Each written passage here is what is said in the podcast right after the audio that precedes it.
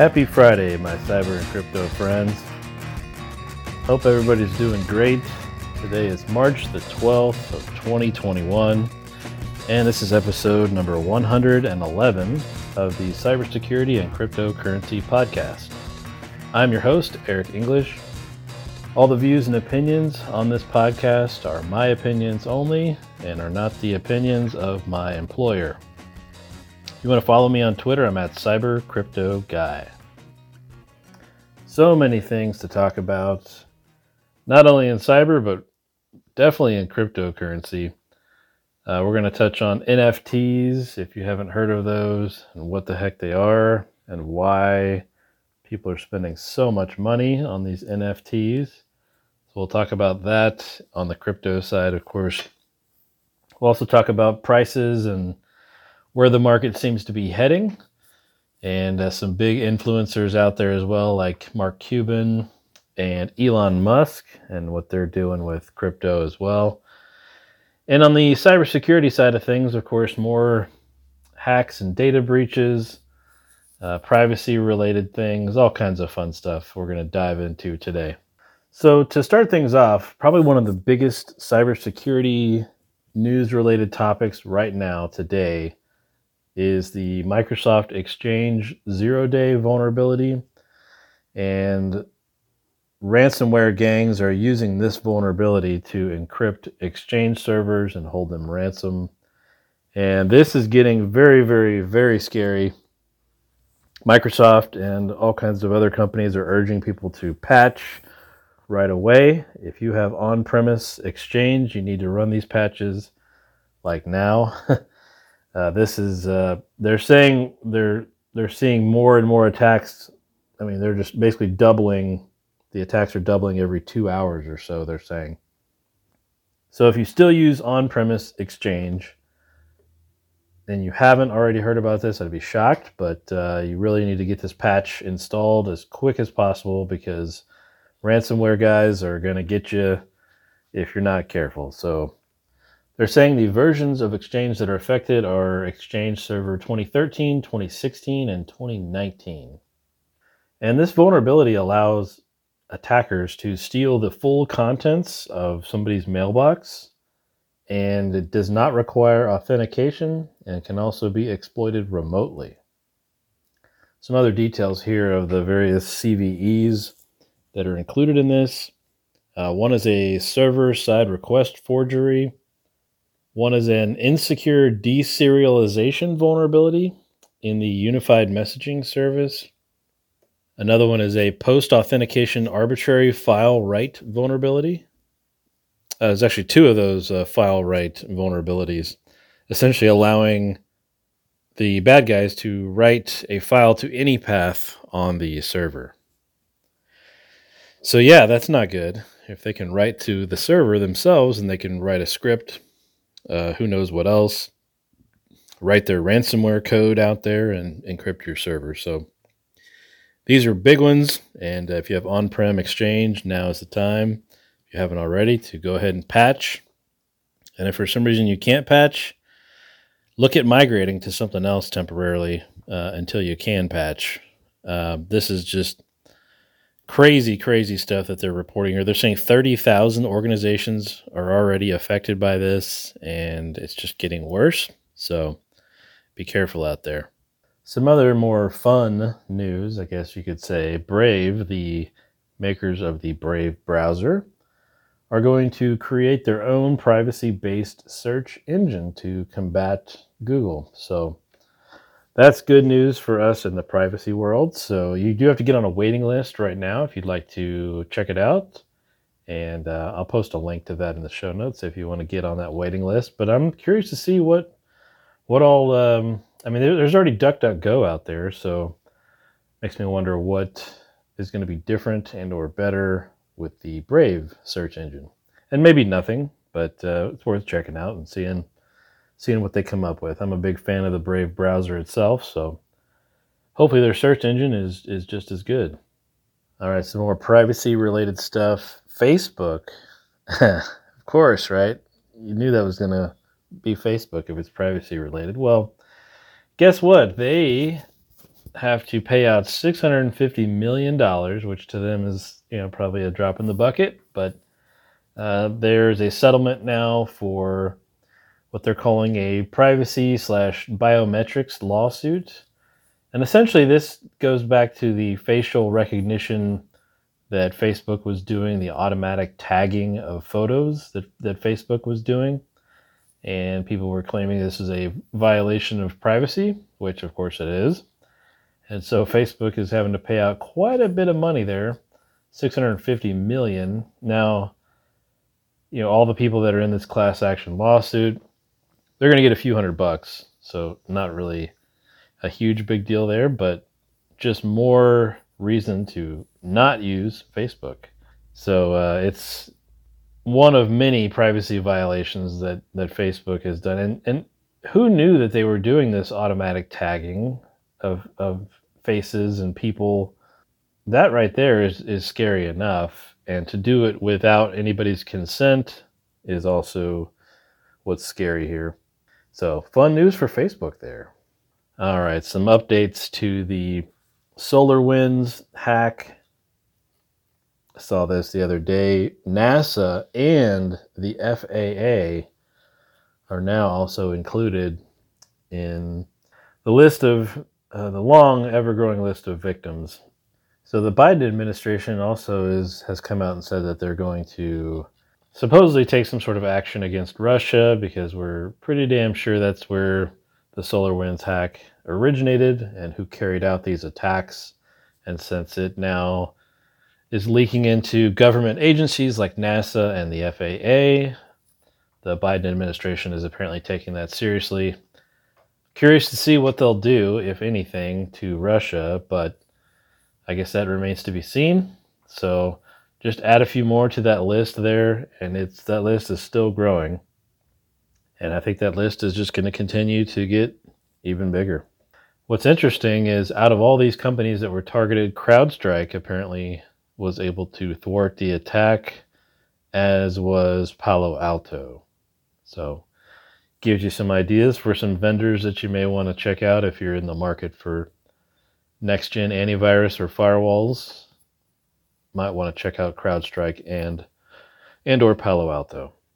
Some other privacy related stuff here that I saw. This one was really interesting, and I guess I'm not surprised with all these privacy browsers that are out now, and you can install plugins and extensions in your browser to help make your browsing experience more private.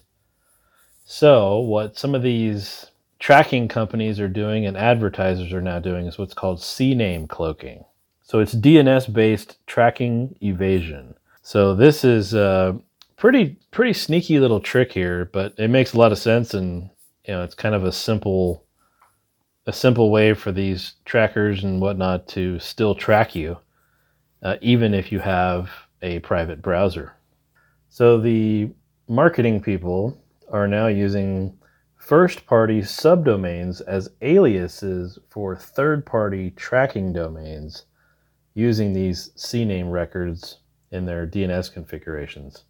And this basically helps them circumvent all the tracker blockers and cookie blockers that are out there. And if you're familiar with DNS at all, a CNAME record is simply a way of mapping a domain or subdomain to another, right, using an alias. So that's what they're doing. And um, very simple tactic here, but uh, this is certainly an interesting way, and they're they're now evading a lot of these tracking, anti-tracking, and and cookie blocking technologies that are out there that are built into these browsers. So heads up on that. That'll be interesting to see how we combat this now. So just one more thing to to worry about on the privacy space. All right, there was some other news about uh, Jones Day and them getting hacked, and they were using a tool called uh, Accellion. And Accellion was the company that got breached. And there is a longer list of people now included in that breach, not just Jones Day. Jones Day is a gigantic law firm out there, and uh, apparently this the file system that they were using with Accellion was some old legacy stuff and they weren't keeping up with it really. And here you go. Some of the other victims included in this uh, breach uh, New Zealand Central Bank, Harvard Business School, Australia's securities regulator, of course, Jones Day, uh, a rail freight company called CSX, and Kroger, the supermarket, as well, was included in that. And uh, the last one on this list here is Washington State's Auditor's Office, where apparently personal data of up to 1.3 million people were uh, basically because of unemployment fraud. They were Washington State was had all these people under investigation for all the unemployment fraud that's going on out there right now, and uh, well, that that data was of course included in this, and now is public. so, so we're going to see more and more fallout from this as well. So it looks like Solar Winds and Accellion are two very big ongoing stories, and we'll see where those end up long term here. But uh, certainly scary to see that. And it just goes to show that you know tracking all your third party vendors is becoming more and more of a thing. And the the hard part with, at least in my opinion, with with third party risk management, vendor management, whatever you want to call it, the problem is so many people outsource so many things. Even if you outsource to one company, uh, let's say you outsource to Microsoft, for example, for your email. Well, Microsoft might outsource to a data center of some sort to store their servers. They might outsource contractors to come in and work on the systems and keep them up to date and patch them and all those kinds of things. So, how far down the rabbit hole of vendors do you have to worry about when it comes to third party risk management? Do you just worry about the primary vendor that you're doing business with, that you have a contract with? Or do you need to go and, and audit the vendor's vendors? and then, you know, those vendors probably have vendors too. So, do you go three levels deep? Do you go 10 levels deep? It's a never ending game of cat and mouse, especially nowadays because so many things are cloud based or outsourced. And it's tough because you don't know how far down that rabbit hole to go. One thing that I've been trying to do, at least, is with any vendor that I think is a higher risk, I will then dig into that vendor's vendors and go at least two levels deep if I can, if they will provide that information to me. But it's hard because, you know, some companies don't want to give away that information. They want you to think that they're doing it all themselves when clearly they're not most of the time, but they want you to think that they are. And that's where things get really, really hairy. So, if they're, at least in my opinion, if they're a somewhat high risk vendor or definitely a high risk vendor, then you might go two or even three levels deep and try to audit that vendor's vendors and see who they use and where else your data might be kept because you know there might be a, a front end company that you're doing business with but they may outsource to six or seven or eight or ten or 20 different other companies. So the rabbit hole can go very very deep when it comes to third party risk and it's tough to keep up with too and and what do you do really the the biggest mitigation is just knowing who those vendors are, knowing what data they store and how they store it, and then protecting yourself the best you can with insurance policies typically. So I haven't really found any other way to to mitigate other than trying to host it yourself, which isn't always doable and can be much more uh, cost prohibitive. But you know, some people may choose to do that. But if you can, you know, it's easier to outsource certain things. You just got to keep up with, you know, who those vendors use as well, because we're seeing more and more of these, you know, cyber attacks where they are, it's third party risk. You know, they're coming in through solar winds and they're breaching NASA and the FAA and all these other big, huge companies, or, or Accellion, who's storing data for Jones Day and all these other companies. So it's a never ending rabbit hole. You got to be careful there. One other tidbit here uh, I mentioned all the unemployment fraud that's happening, and we saw with Washington State, the auditor's office there, who was storing all this personal data of people on the Accellion servers. Well, there's one thing that you can do for unemployment fraud to help prevent it. And it's called planting your flag. And if you haven't seen or heard about this before, it's a pretty cool technique, very simple to do. I actually saw it on Brian Krebs' website a long time ago, last year sometime. And it's a very simple thing where you go to, you know, whatever state you live in. Uh, if you live in Kansas, you go to your state's unemployment website. You create your account. And during that account creation process, it verifies your identity. You have to give them your social and give them all this information. And they validate that, yes, that's you. Okay, you've established your unemployment account. You never have to actually file for unemployment. All you're doing is you're establishing the account under your real name and your social and all that good stuff, all your real information. That way, the bad guys can't go to the Kansas unemployment uh, website and if they've stolen all your information through you know the equifax breach or whatever and they have your social and they know what state you live in and all that kind of good stuff they can go to that state unemployment site and try to create an account and file for unemployment in your name so if you create that account ahead of time these uh, state unemployment systems are not going to allow a second account with the same social security number. So this is how you can protect yourself. You go out to that state's unemployment site and you create your account and you sit on it.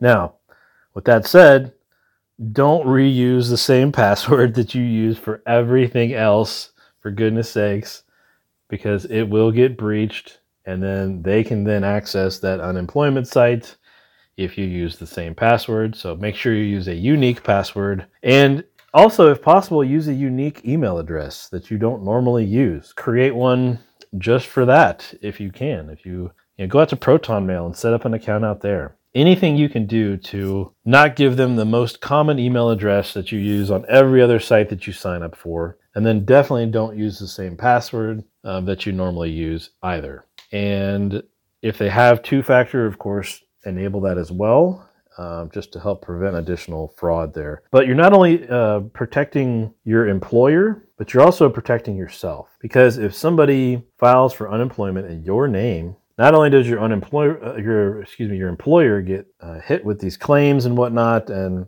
oftentimes employers will pay them not realizing, but it also hits you on your taxes. And so your taxes for the next or for that year are going to be a royal pain in the rear when you try to file them because you're going to have this unemployment fraud and this unemployment uh, supposed income that you now have to report. Um, so it's very, very painful to go through the process of um, you know removing all that fraudulent stuff and it's just a royal pain and the state departments are getting flooded with these unemployment claims because of covid they don't know which ones are legit, which ones aren't.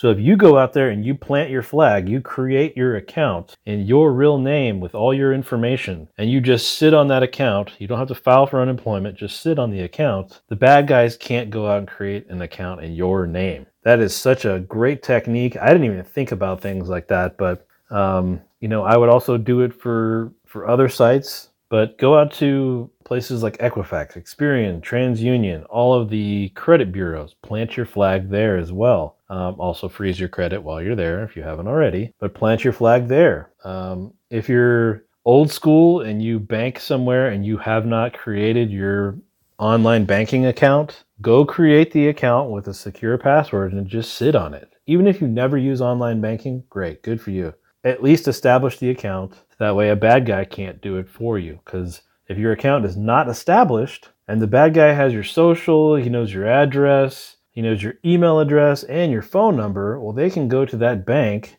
and establish the online account and then start transferring your money away. So you got to plant your flag in a lot of different places. Um, Brian Krebs also recommended doing it at places like the IRS, the Social Security Administration, the DMV. I mean, you name it. Um, USPS, if you can. Um, USPS, he specifically mentioned the informed delivery service that the USPS has. Anything like that where you can plant your flag and just create the account, right? And just sit on it. You don't have to always use it. You don't have to ever use it, but just create the account so the bad guys can't do it in your name and steal your information and steal your money and create havoc on your taxes and all those other things. So go out there and create those accounts and uh, make unique passwords for each one. Uh, if you haven't already gotten yourself a password manager, you got to do that too. And just keep all that information safe. You know, store it in a password manager. Uh, I've been really liking Bitwarden lately. Um, it is completely free and it syncs to all your devices. They do have a paid tier. It's 10 bucks, I think, a year and basically does some dark web monitoring for you. But Bitwarden has been great. And um, I also use Dashlane as well for ease of use. It's a lot more, I'd say, user friendly. So either one of those are great options. There are others out there, LastPass, 1Password, anything like that. Get yourself a password manager, plant your flag at all those places, and uh, make sure the bad guys can't do that for you. All right, I'll jump off my soapbox there, but definitely protect yourself any way that you can. All right, some kind of a crossover story here. Cryptopia, the cryptocurrency exchange, was hacked. I believe it was in 2018, 2019, early 2019. And they basically had to shut down for quite a while and they were put into liquidation and they had about 170 million dollars um, in the exchange and over 2 million users so on and so forth well they got hacked again how in the heck they don't learn from these things i i will never understand but cryptopia got hacked again they only stole $45000 this time which you know is still not good but uh, i guess it could have been worse uh, during the second attack apparently these hackers they managed to access some sort of dormant wallet. Uh, apparently, it had been dormant since the first hack in January. But anyway, just one more crypto exchange that gets hacked, and they got hacked twice, so shame on them, right? But we can go down the list of exchanges that have been hacked. Poloniex was hacked in like 2014. Bitstamp was hacked in 2015. Bitfinex was hacked in 2016. Uh, CoinCheck was hacked in 2018. So was Bancor and Zaif, looks like. Then you have Cryptopia, DragonEx, Bithumb, Binance, BitPoint, Upbit. We're all in 2019. And in 2020, AltsBit, Eterbase, and KuCoin were all hacked. So the total of all these hacks 55 billion dollars. Yes, that's with a B. 55 billion dollars. That's crazy, right? I'll link uh, link to this story that talks about each one of these exchanges and how much they were, uh, how much was stolen, and all that kind of good stuff. But crazy amounts of loot there. Makes you wonder where all that money's going once it uh, once they get hacked. So just goes to show that storing your funds in any kind of online system has its risks. So if you're getting into crypto, I would highly recommend to control your own private keys any chance you can. Take if you have large amounts of funds, take them out of the exchanges, take them out of Coinbase, put them into your own controlled crypto wallet that only you have the private keys for because you know, you never know which one of these exchanges or online wallets are going to get hacked next and it could include your funds if you're not careful. So always, always, always control your private keys. If you don't control your private keys, you don't own that money essentially. So make sure you've got your private keys for your money. All right, so let's jump over to crypto. The big to do nowadays, it was DeFi. DeFi is still way up there, don't get me wrong. But right now, it's the NFTs, non fungible tokens. And these are becoming extremely popular. There, this is crazy that people have paid this much money, but people are paying upwards of 60 or 80 million dollars for video clips or for JPEG images, depending on what it is. And they're doing it all through blockchain technology and these NFT tokens, non fungible tokens. And all the data is stored on the blockchain, of course. So, for example, the NBA has a big one out right now. It's called Top Shot. Uh, the website's nbatopshot.com um, and they're doing all the licensed digital collectibles and all that kind of good stuff. So if you're interested in those, go out there and check that out. But it is going absolutely nuts right now. People are paying all kinds of money for these NFTs. And to me, it's kind of crazy, but um, you know, essentially, you're you're owning part of. I mean, so the NBA still owns the video technically, and yet you are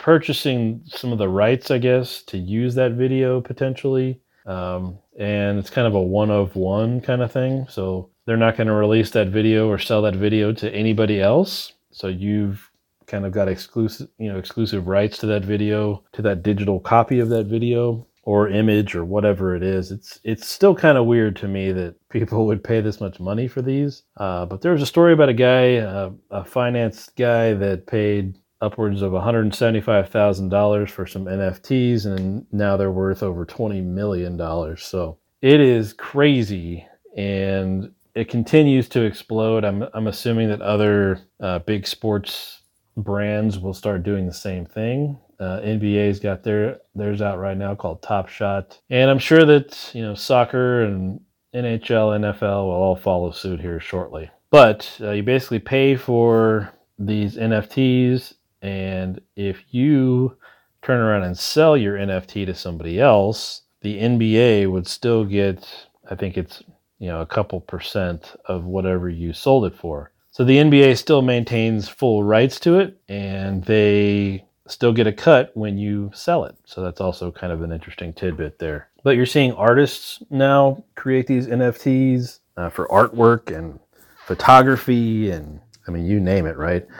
Mark Cuban was on a podcast the other day with uh, CZ, the uh, Binance CEO, and it was interesting hearing Mark Cuban talk about NFTs and talking about crypto. I mean, I've never heard him say so many great things about cryptocurrency. Um, you know, everything that he was saying in the past was very much that it's not a store of value and that it's, you know, all kind of a sham and blah blah blah. Well, he's really done a 180. Him and also Mr. Wonderful from the same sh- uh, Shark Tank show. They've both done a 180 on cryptocurrency. Um, Mark Cuban admitted that he owns some Bitcoin and some Ethereum and a few others. So definitely interesting stuff to see big name billionaires like that getting into crypto and not only them, but uh, big name crypto or just big name companies like Tesla and you know, PayPal is now in, into crypto, and there's just tons of others too that are uh, that are getting into it as well. BNY Mellon was also included in that of purchasing millions and millions in Bitcoin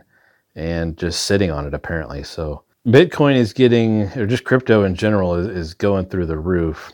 Uh, something to keep an eye on Speaking of Binance, uh, Binance is creating their own smart chain to compete with Ethereum. Now, if you're in the DeFi space at all, you understand that the gas fees for you know getting into any of these DeFi tokens, sometimes the gas fees are just insane. And as the value of Ethereum goes up, these gas prices also go up too, and you're you're paying tons and tons of money just in fees. So Binance is coming out with their own uh, smart contract blockchain and basically going to try to compete with Ethereum in the DeFi space. So that is something to definitely keep your eye on and and see where this this goes. I mean, they can if they can really keep up with Ethereum, that could be a that could be a game changer for DeFi, especially with lower fees and whatnot. Uh, you could see quite a bit of new DeFi tokens being listed on uh, BSC or Binance Smart Chain, they're calling it. So um, definitely something to keep an eye on if you're interested in the DeFi space. Uh, that's getting pretty big. So you can go check that out on Binance's website. Unfortunately, for us folks in the US, a lot of the DeFi related things are unavailable to us, especially through Binance. Uh, you can get onto Binance.us, but that's still only available in certain states. So there are a lot of restrictions there, and it's definitely a pain in the rear. But uh, if you're somewhere where you can access these sites and create accounts and and do it legitimately, then certainly worth looking into that. Uh, I heard some other top traders out there talking about how they earned their money and how they're you know, continuing to just double and triple their, their money all the time. They were talking about following some of the biggest cryptocurrency wallets out there to see what they purchase. So using things like um, oh, there's these um, block explorers for Ethereum, specifically for DeFi. Uh, one in particular is called dextools.io, and you can go out there and you can uh, follow a lot of these DeFi tools or DeFi tokens, excuse me, that are out there. And you can also see the big wallets that are out there too and see who's holding the most of which token. And from there, you can say, okay, I'm going to follow whatever this gigantic portfolio, whatever this guy buys and sells, I'm going to buy and sell right along with them. So you're seeing a lot of that copycat kind of trading happening right now. Um, you know, I've gotten on there. I'm still a rookie in the DeFi stuff. I was looking at DEXTools uh, myself, and there's just so much data to look at. It is not easy to look at.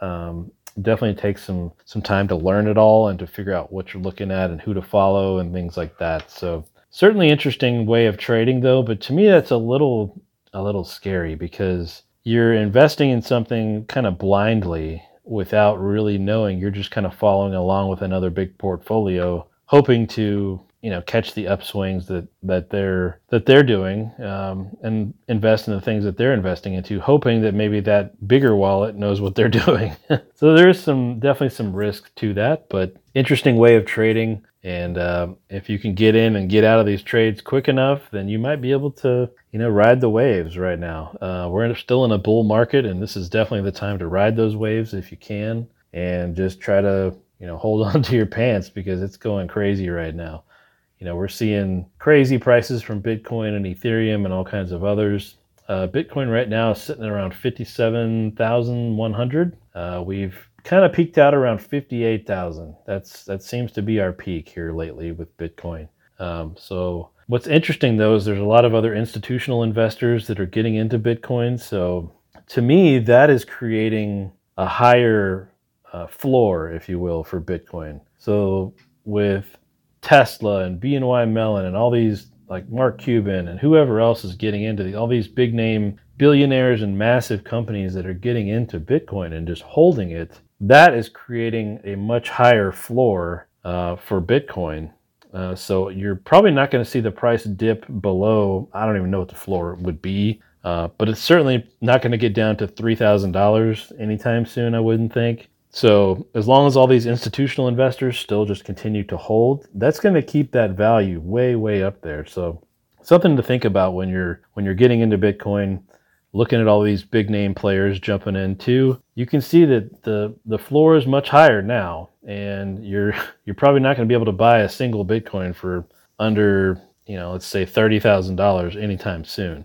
Um, and it's just they just continue. I see articles every day about another company's buying this, and you know we're seeing them buying millions and millions of dollars worth of Bitcoin and just sitting on it. So if that trend continues, then it's definitely going to hold its value pretty well. So we'll see see how that all plays out. But I think uh, for me personally, and this is not financial advice, uh, so please don't take it as such. I'm still very much a rookie at, at trading but uh, with the Binance Smart Chain, I'm definitely looking into to holding on to some Binance tokens or Binance coins. Uh, BNB is the symbol for them.